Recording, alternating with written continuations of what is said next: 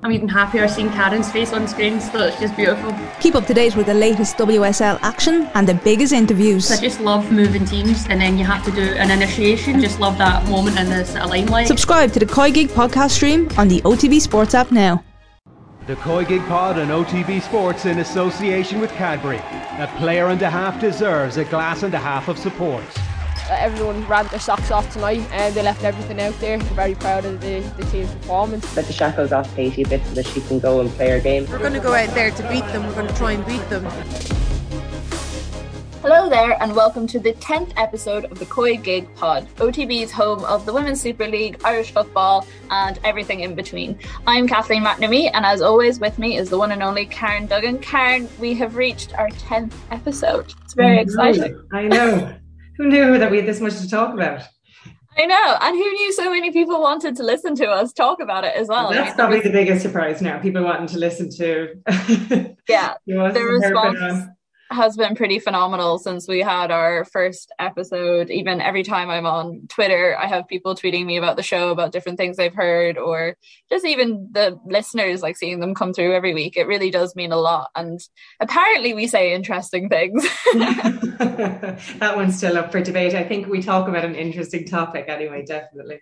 Yeah, definitely. And I think it shows as well the like hunger that there actually is for more podcasts, more writing, more media coverage of these topics, and the fact that so many people are so interested. And I mean, the guests that we've had on as well, they've all been incredible. Um, like I love last week we had Ruesha Littlejohn on, Katie McCabe. We've had people from all backgrounds. We've had Vera Pauw, we had Tom Elmes. So from coaching to playing. Today we have a very exciting guest in the referee, um, Michelle O'Neill, which is also great. So we're getting like all elements of being a woman in the world of soccer and working in women's soccer. And i i don't know. I don't think i've ever really had an opportunity to sit down myself and listen to something. So i don't know how interesting we're doing but i'm glad that it exists.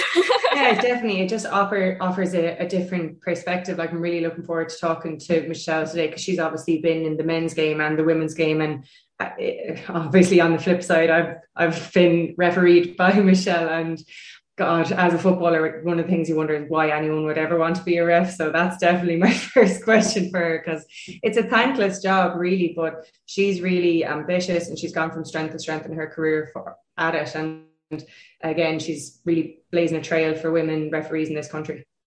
Yeah, always in my like slightly short, but uh I'll say illustrious GA career. I definitely am gonna have people texting in from St. Pat's back home now being like, Yeah, Kathleen, you could just about solo a ball. I always used to say I wanted to be a referee and everyone would just look at me and be like, Are you crazy? Like why? Um, so I'm definitely looking forward to talking to her about that as well. Uh, the COYGIG Pod and OTB Sports is in association with Cadbury FC, official snack partner to the Republic of Ireland women's national team. This week we'll be joined on the pod by Wexford referee Michelle O'Neill, as we were just saying, uh, who last summer became the first Irish person to officiate at an Olympic Games and is only the second Irish person ever to officiate at a World Cup. So she's pretty cool. I'm already kind of freaking out about talking to her, but looking forward to it all the same. Uh, and why we will have her with us. Sadly, this week we do not have Emma, who normally does our team of the week, but she has ditched us this week for, I hope, sunnier climates or something. But uh, I think she's just... worse than here. So I think she's just off having a holiday, but she will be back with us next week. So for now, you're just going to have to put up with Karen and I analyzing another interesting week, another kind of slightly COVID impacted week of the WSL. Um, Arsenal and Chelsea both had games postponed, which for Chelsea in particular is really dragging out. I think the last time they had a game now was mid December, and they have a Conti Cup game against West Ham this week and then another game at the weekend. But how do you think it's actually going to affect them not having played for so long?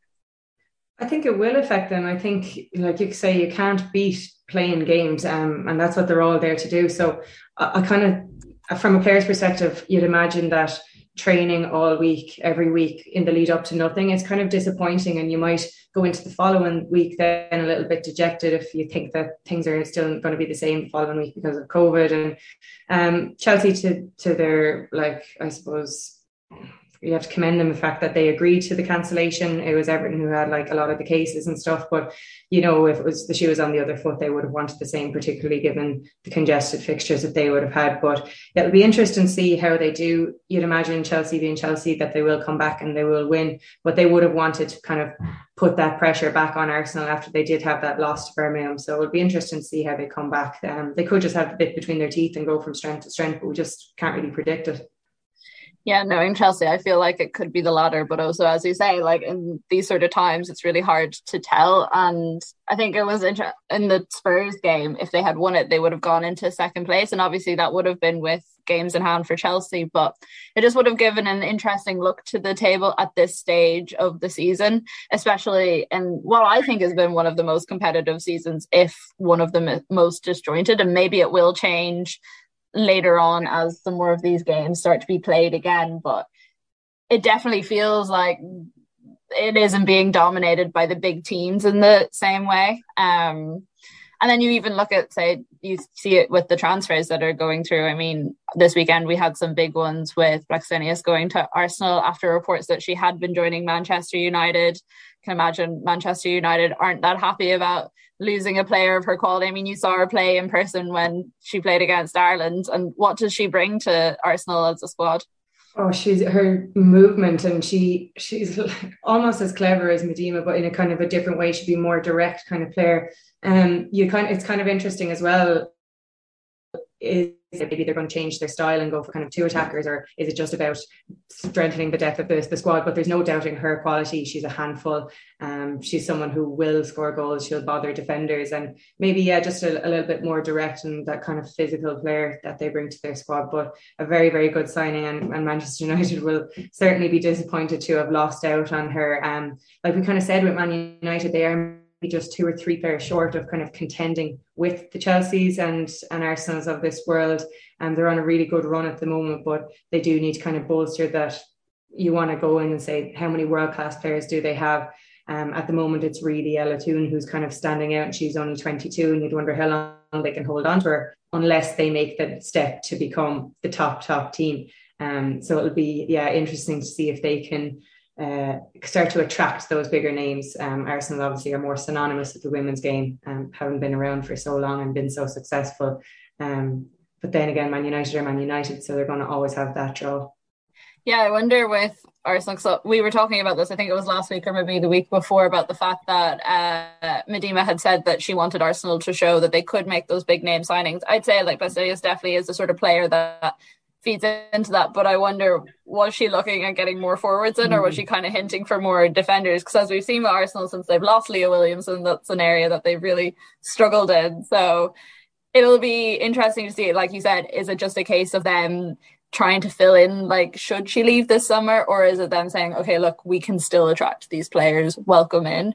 And you said there about manchester united you know they're on great form. They had a big win at the weekend 5-0 against birmingham who are sadly back to their losing ways. But I think that's four back-to-back wins for them now for Manchester United. But they do have such a thin squad, and I saw Mark Skinner talking about it, and he was saying that you know there this was i think I saw those quotes came out today or maybe after on sunday. And he was saying that they're still continuing trying to work behind the scenes and attracting players in uh, you know working to get someone if not now then the groundwork will all be laid for the summer. But i just wonder what sort of player united are going to attract or how he's selling the club to those players because I feel they had a real identity under Casey Stoney, and it's not that they they're not winning or doing well now, but I just don't really know what the identity of this United team is. Yeah, it's a it's it's an interesting point. Like, and that's not the first time he's mentioned the depth of the squad in his interviews. When they did kind of lose to the to the bigger teams earlier in the season, he did reference that that that's where they're falling down. So yeah, United need to use their name. They need to use their prowess, and they need to use the investment that they can get. Um, it's it's time for their club like them to start flashing the, cla- the cash and bringing getting that from the men's team there has to be some sort of investment there if they do want to make the next step. And then that's a question for the club. Where did the club see the value of the women's team? Um, they've obviously done really really well in the short space of time they've been in the professional game again. Um, but yeah it's, it's it's always going to be who can they attract away from the bigger teams. Um, and at the moment it's not going to be they're not going to outweigh Arsenal or Chelsea anytime soon. Um, particularly not Chelsea, who obviously can pay large wages, as we've seen with the likes of Sam Kerr, and then the difference that that's made to their squad. Um, so it's kind of a watch this space if they need to do something really, really big in the summer, or you can kind of see them maybe losing losing a bit of um, field uh, on the top two. I'm surprised because when like Lauren James went to Chelsea, all the reports around that, like unconfirmed reports, but from pretty trusted sources, were saying that that was one of the biggest money transfer deals ever actually done in the WSL. So obviously, United did get a bit of cash off that. And whatever about the club, I mean, United had their troubles last season. It was very well reported by the Athletic what they had gone through in terms of, you know, providing for their players. You would think that even money like that would be around, but again, we I do have to asterisk this all with saying they had a very good win at the weekend. Yeah, really, really good. against Birmingham, who, despite the shock against Arsenal at the other weekend, are still struggling. Is probably yeah. the best. Yeah, think, yeah. it's a good thing we don't have team of the week because Emma would have really struggled for Irish bias this week. Um, there really wasn't a lot to show. Birmingham they yeah they, they just from the off we'll give United the credit. They they took control of the game very very early on, um, and they were relentless. They didn't let up. They really attacked the game. But when you go one 0 down, you really need to regroup and again try and make yourself just really really hard to break down. And they didn't have that structure in place. And again, they struggled defensively. And we mentioned it before: crosses were too easy to get in. So their their defense is it's there in numbers, but it's just a step off their player. And United move the ball really well. They kind of direct, they're quick. Um, they had really good phases of play in and around the box, but but Birmingham just did need to get tighter, and they looked fatigued after the twelfth minute goal, which is obviously difficult. And the head started to go into their boots at three 0 um, and United probably could have gotten a, a couple more e- either, but yeah, United were very good in terms of just getting the ball out wide and whipping it in and really putting Birmingham under the cosh so they couldn't settle into the game. And I think, especially since we don't have a team of the week, special shout out has to go to Leah Galton on the day. She was very, very impressive for that United side. Probably what I found the most intriguing fixture of the weekend was Tottenham versus West Ham. Um, that last minute equaliser from West Ham. I don't think I've seen a player that happy to score a goal as Kate Longhurst was with that header. A very impressive header as well, the way she managed to just like loop it over the goalkeeper. But for anyone listening who doesn't know that much about her, she's like a lifetime West Ham fan. She's a season ticket holder. She gave this apparently like roaring speech before the match, before they went out to kind of say, you know, like this is one of our big moments to make an impact. And she was the one who made an impact with West Ham down to 10 players for that last 20 minutes. And like, to their credit, Tottenham probably played better for most of the match, but they just couldn't make any chances. And West Ham, when the moment like came, they took it, and they probably deserved the win or the draw for that sake. Yeah, yeah. To be honest, it wasn't the most enthralling game to watch because West Ham got their tactics so right. They know that Spurs at the at the moment are are a better team than them. Um, but West Ham kind of gave Spurs a taste of their own medicine in terms of what Spurs had done to teams who were higher than them. We saw against Arsenal, they really sat in. Um, they were strong in challenges, really frustrated Arsenal, and West Ham did the same to Spurs in this game. Um, they sat in. They even when they had eleven players, they, they weren't showing much attacking intent, but they stayed in the game, and that's where we look at Birmingham. They're not staying in these games, whereas West Ham stayed in the game, stayed in the game, even when they were down to ten men. And um, there was no gilt-edged chances that Spurs missed. Now they obviously dominated possession. They'll be disappointed with um, with their turnover of shots on target. Um, but you do have to credit West Ham. They stuck on. They got an injury time winner. It wasn't pretty at all. Um, but yeah, Spurs will view it as two points lost, um, but West Ham will be delighted with that point. Um, and who better to do it than kind of talisman? Um, and you saw from her reaction what it means to you, and that's that's inspiring for players who come into the league who don't quite understand the rivalries and things like that. Yet, like that's what we love about football, those rivalries. And we're seeing it now, obviously, in Spain. Barcelona Real Madrid is probably the biggest women's game um, in football this year, just based on attendances and it's those things those things that grip the fans and and kind of boost the following um, that's what makes it interesting and and West Ham served that up and you can imagine those videos of Kate Longhurst going around will attract more West Ham supporters to watch the next game. Um, so yeah, it's wonderful for for West Ham. Spurs will be very very disappointed, obviously as well, to slip below um, Man United in the table. It's something we talk about a lot that women's football sometimes it just needs a bit more grit or something. It just needs a, a, few more rivalries and they need the time to develop, of course. But if players want to like contribute to that development and throw around, you know, some words during a match or whatever it is, or scream down the camera like Kate Longhurst did, I think it will definitely attract a lot more people. Um, Man City's revival has continued. Another quite impressive win for them. Georgia Stanway in particular was on fire for the match. Have we seen a complete change in their fortunes? Yeah, I think so. I think it's on the up for them. Um, like you say, Stanway's so impressive and she's really bounced back from that sending off. She got a lot of criticism after that, um, after the Man United sending off where it was a little bit reckless, but she's kind of been the spearhead of this revival. She scored in the last five. Um, she's involved in everything. But again, we saw Vicky Losada was on the pitch. She popped up in a really advanced position to get, I think, was it the second goal that she got? And she was set up um, down the right hand side. And I do do think it came through um, who were the two that were Steph Houghton, and then it went to Lucy Bronze. So they were the three we were saying, God, when they get them on the pitch, things could click.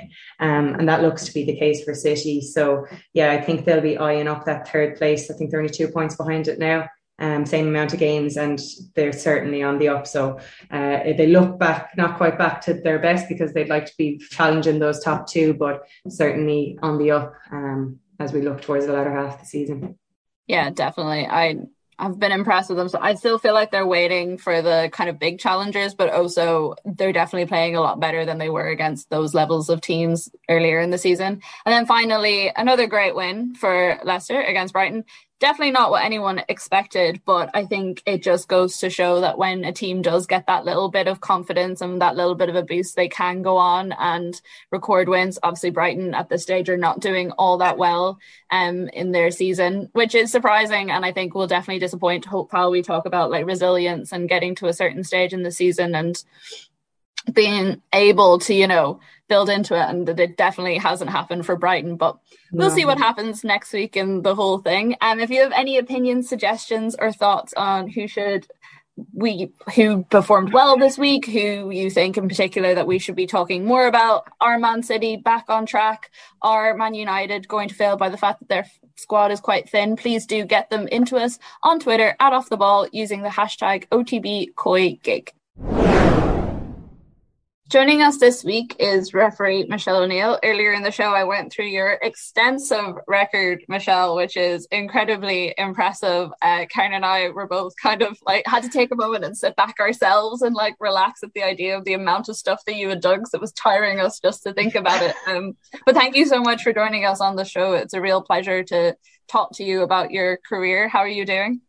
Good. Um, look, thanks a million for having me. It's a pleasure to come on board. Um, yeah, I'm I'm pretty great. Um, already pre-season, so good to go.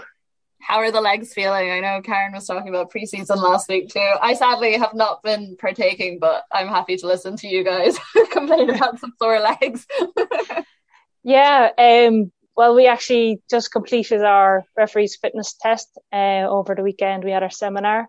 Um, all went great, and uh, yeah, so we're ready then to get into the games next from next I'd ask you to sub in for me on Thursday because I am not looking forward to our fitness testing. oh, I had a grand. good Christmas. I had a good Christmas. Um, it's all in the mind. Yeah, it actually it actually is because if you put a ball out in front of me, I think I can run, but just straight running, no, not a fan, not a fan. You'll be fine. I've seen you run. You'll be fine. yeah, Michelle will definitely be diving into you seeing uh, Karen play later on in the podcast. I think there's definitely going to be some stories or maybe some incidents there that we all need to hear. Karen's no had comment. too many. You've had too many friends on the podcast. I feel like properly. There, it's all about balance. exactly.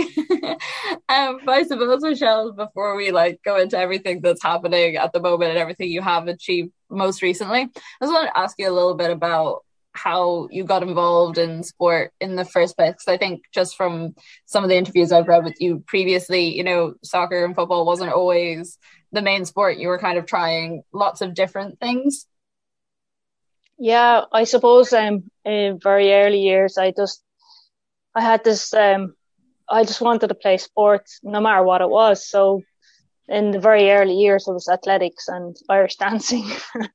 to be honest, I think that's where I get my strong legs from. To be honest, mm-hmm. um, but yeah, and look, it, it was whatever was available at the time. Um, you're going back and not going back in the years, but um, look, I ended up having to play a lot of sport with the with the male um, uh, teams because there was no female teams available until I was about uh, 16. So then that's when I started playing the Gaelic football and camogie, and then into to soccer football as I call it. So um, yeah, so then it just no matter what I was doing, I was fully dedicated to. So, and it was just a big passion and it's a big part of my life. So I even went on to college and did sports in college because then I said, well, if anything comes out of it, I can re-educate my own self to get fitter and better. So, you know, it was always about sport for me. And have the obviously the fact that you've now moved into the more referee and then like the legal aspects of games was that always something that interested you when you were actually playing them or was that more something that came later on when you were looking maybe to not play and compete at the level that you were but still wanted to be involved in some way. Although i would kind of argue as well that having to be a referee you definitely have to cover a lot more of the pitch than the players do sometimes. Um yeah it was more of what you said last there.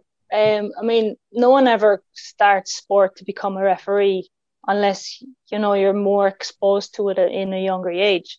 Um, if your parents or your grandparents or you're around referees, for me, I never, it never crossed the thought earlier in my career um, as a player to become a referee, but I always was one of them players where the referee knew who was they were on the pitch. The referee knew I was there, and that was me. I was questioning everything, constantly asking why was this happening? Why did I get a card for that? And I was one of those. So then, because I'd always then say, well, I learned from that. I won't do that tackle again, and then you know stay on the pitch.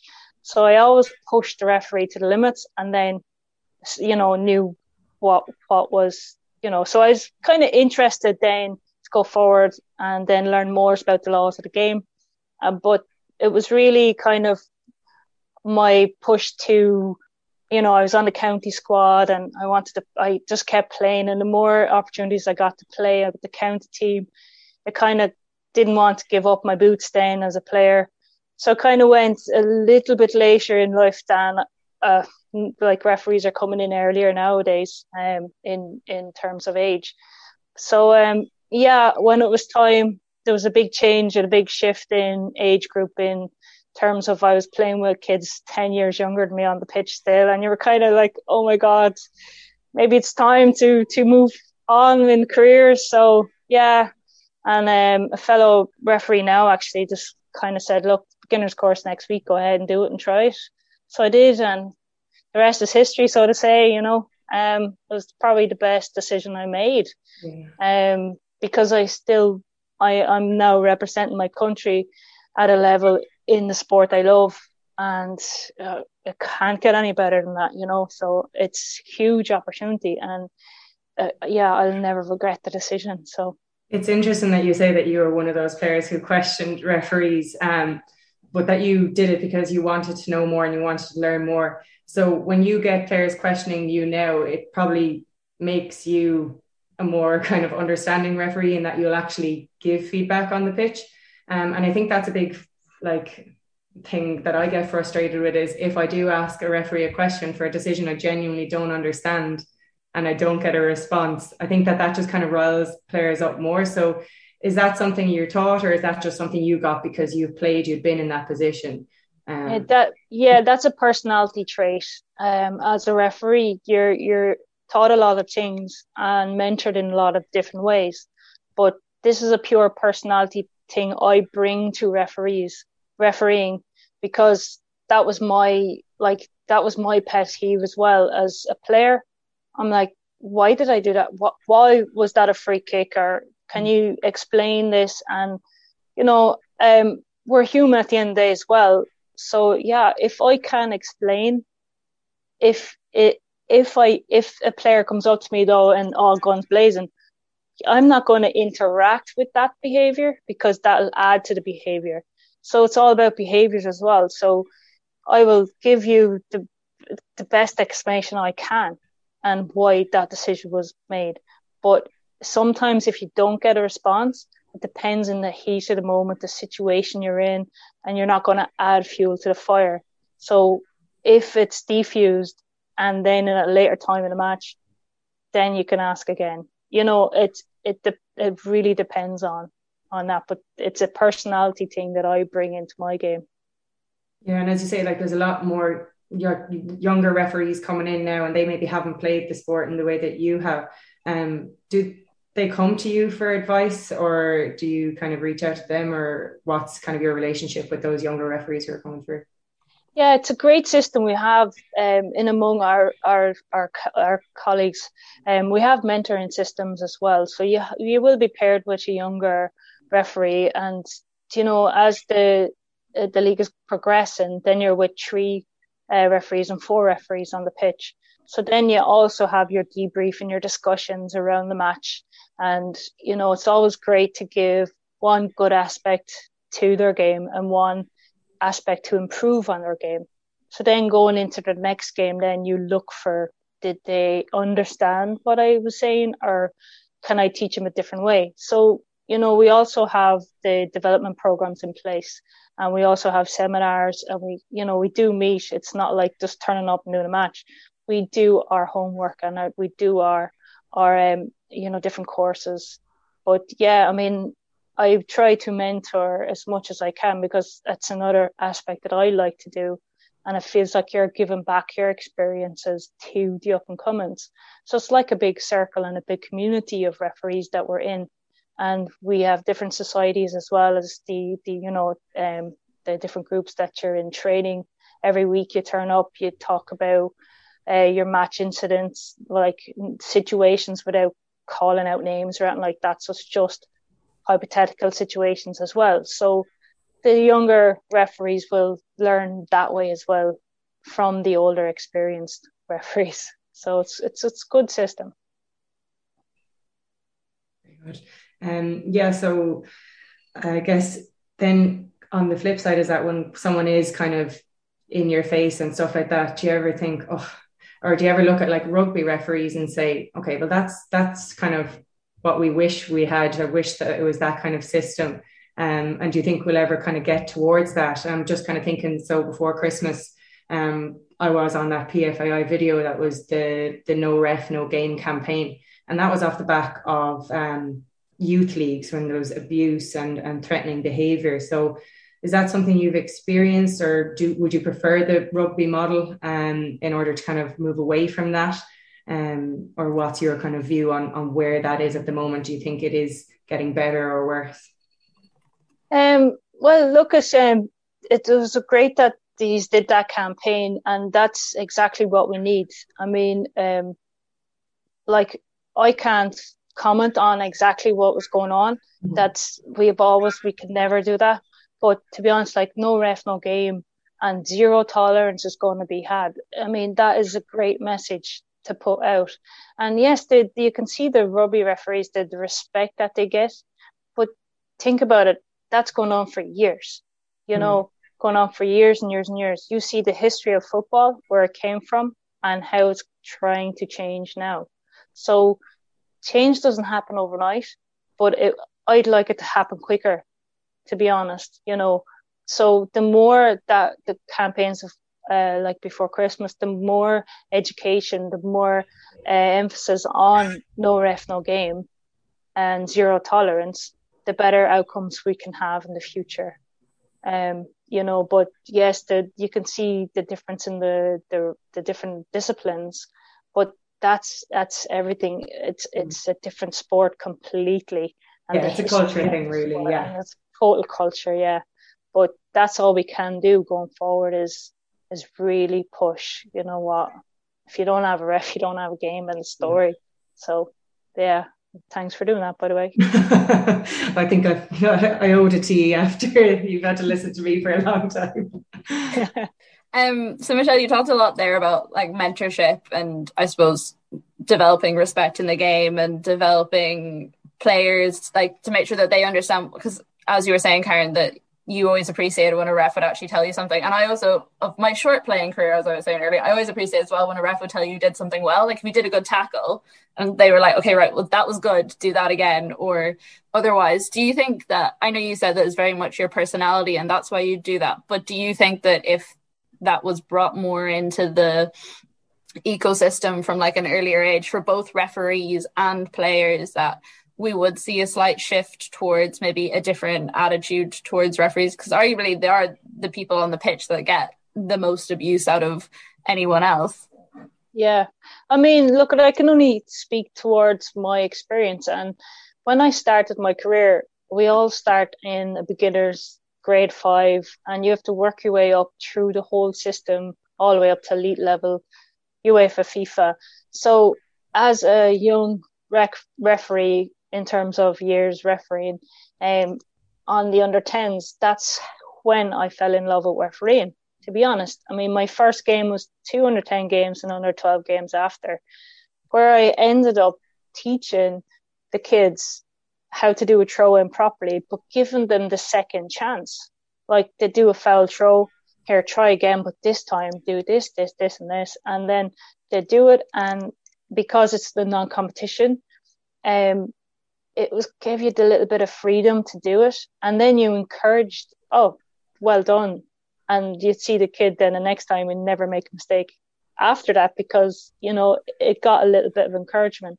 So that's only my own personal experience. And I, I really, you know, the interaction between the, the younger players and, you know, they don't see you as a full enemy then. And it does then hopefully that the, when they grew up through the ranks, they will be a better player. Um, so yeah, I think it, it should be in grassroots and all the way up through um, the respect. I mean, there's loads of respect campaigns out there. And, you know, that at the end of the day, yes, it's like the, the laws of the game are there and that's what we're here to uphold.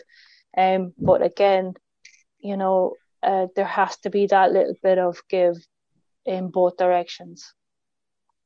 And yeah, and I think it's something that is it's an important subject for us to touch on this week in particular, considering everything that has happened in the last week at home with the murder of Ashling Murphy and the fact that we're watching these vigils happening across the country. We're seeing a lot of conversations being started at both a national level and even an international level. Like I based in London, there was vigils over here, and one of the elements that comes up quite a lot is sport, and it's respect in sport, and that being very much like a fundamental learning ground for everyone when it comes to respect and treating people better, and how we possibly haven't always achieved that in the past. And I don't know how you feel as well, Michelle, because you obviously work in a very male dominated atmosphere in the same way I do. Like my office um, is mostly all men. This podcast is probably the only time every week that I have that I actually sit surrounded by women and talk about sport and love it.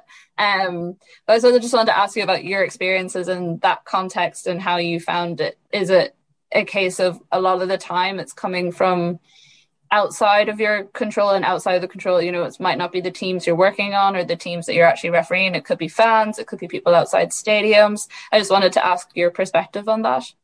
Yeah so i mean going from um because i suppose i grew up playing a lot with with in boy sports and stuff so i kind of had maybe a bit more mechanism of to handle and a bit more thick skin to be able to handle say outside um, uh, comments or uh, you know just different kind of um, I had a different kind of mentality I suppose and more of a resilience um, that you can't really teach somebody. So I mean when I came in on board then in the referee and in the whole environment was so respectful towards me it was just amazing to be honest. Um, so your colleagues treated you the same. We're treated the same. We're treated equal inside in house. Um, the very same as you said yourself. Um, you know, it's up to me to come up to the level of competition in terms of fitness. If I want to be in men's football, I do the men's fitness, and and then you totally get the respect of your colleagues. Um, so most of the, the what you're saying comes from outside it's outside of your own control so the outside interference i mean on the pitch the players in, in fairness i have 100% respect back from players in the in a, in the the male sport um most of it comes from the outside uh, the, the the spectators and and and beyond. Not all, not everybody. I mean, it used to be worse compared to nowadays, but you know it's still there, and it shouldn't be there. And you know, as I said, change can happen overnight. But if we're doing stuff like this, and to be able to make awareness out there, it's huge. Like making campaigns and making people aware of, yeah, it's still happening, guys you know, can you do a bit more to cut it out? Um, that's huge, and that's nice to know that that's there. Um, and it's the same with, I mean, you're talking about um, Ashling there. Um, it was horrendous what happened, and you know we've vigils down here in Wexford also, and, and it's great that you can see the community coming together again. But again, you know, more has to be done. Um, and it's the same when I go out training. Uh, without even realizing, I would uh, end up uh, tra- changing my running route just so I'm visible.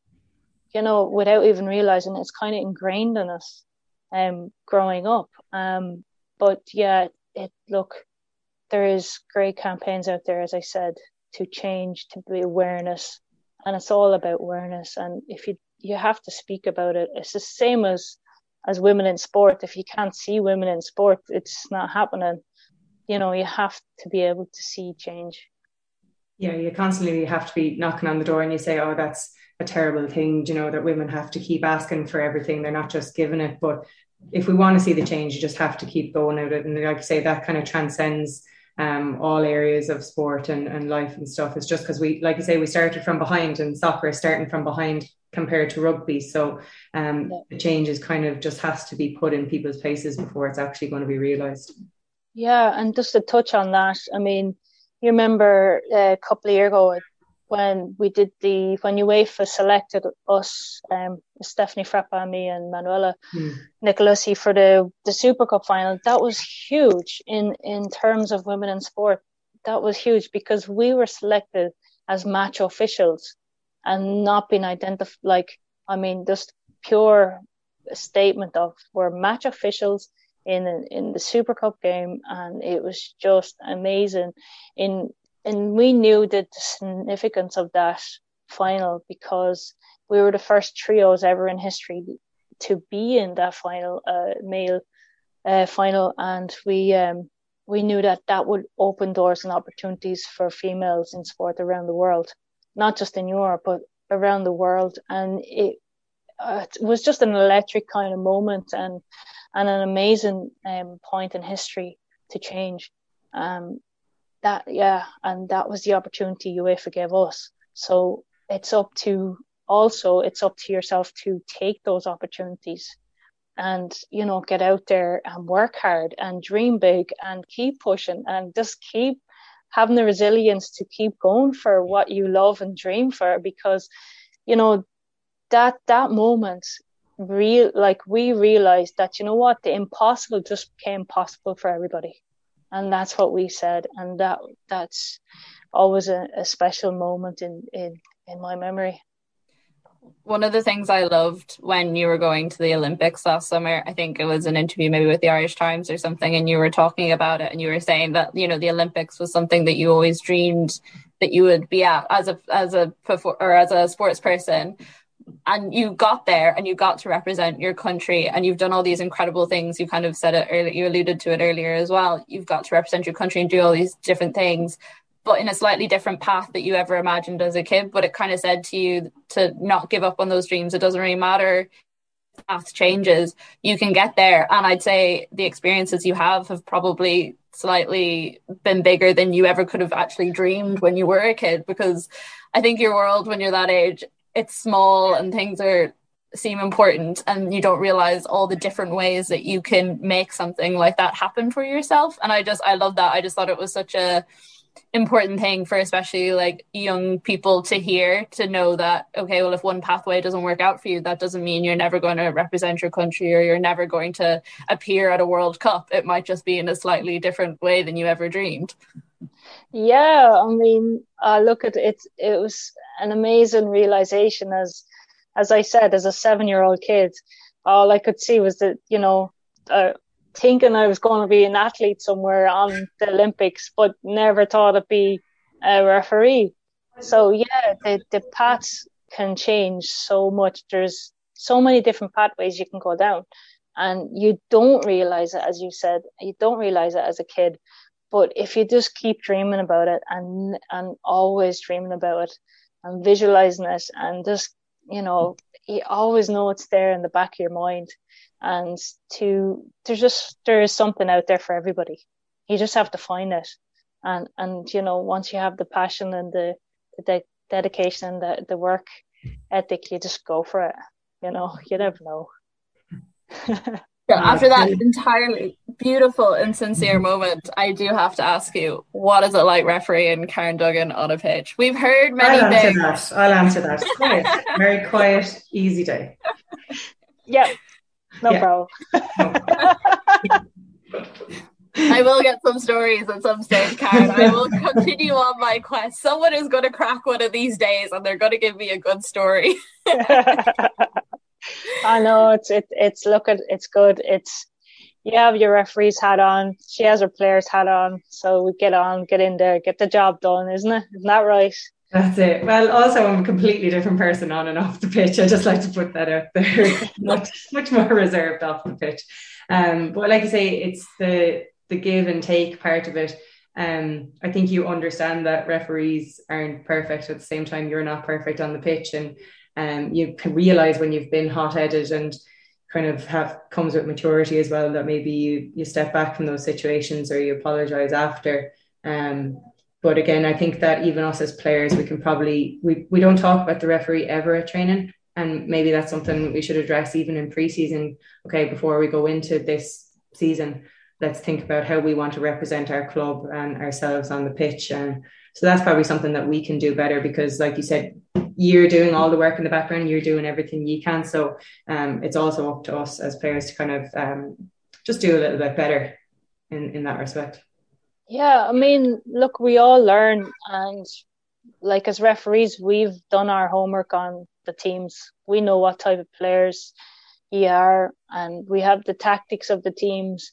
So we've done our background, and we like um, know what what the history of the clubs. We know what we're getting into. So I mean, it's it's. I know some of the top clubs around the world. They do their homework on the referees also. And you know it just gives them more of an insight of how we're going to represent our club as you exactly said it. Um you know um how are we going to approach the referee? You know what type of style the referee is? You know so it, it it works both ways as well. And you know you never know you you might have a different game a different outlook it, it coming into the game and you know we don't we just take it then as it comes. You know you get in and whatever we're represented from you guys, we're there, and the first and foremost is the safety of the players, and then implement the laws of the game, and then once we come off the pitch, and then you're not talking about us, we've done our job, you know. So yeah, that's, that's, what very we don't true. want to. That's yeah. very, very true. Yeah, So- that silence is probably the best thing that can come out of a match for a referee. Yeah. Um, Yeah. if you really think about it that way. That's a really good way to put it, though. So now you've you've learned something already. I'll be bringing that to preseason on Thursday if I can breathe. Well, Michelle, thank you so much for joining us. Um, an incredibly insightful chat and something that I've actually never interviewed a referee before in my life. I think I've re- interviewed every other single person that is involved in a match. So it was absolute pleasure to talk to you. And I know you've certainly inspired a lot of people with your career path. And I know that there's probably a lot more great things to come. So we can't wait to see what that is. And best of luck with the rest of the season and I suppose with the rest of the next few years as well. Uh, thanks a million. No, it was a pleasure to be here. Thank you so Thank much. you. Um, that is it for this week's COYGIG pod on OTB Sports in association with Cadbury FC, official snack partner to the Republic of Ireland women's national team. 10 episodes in, we're still going strong and we still have plenty more to come. So please do keep tuning in every week. It really does mean the world. Thanks to Michelle for her time and to you, Karen, as per usual. I look forward to teasing you a little bit more next week about that pre-season, seeing how you got if on. I'm alive, if I'm alive, this is all the little asterisks. She's still here. Emma will be back with us next week for her team of the week, which is very great. And thank you all for listening. We will chat soon. The COYGIG Pod on OTB Sports in association with Cadbury. A player and a half deserves a glass and a half of support.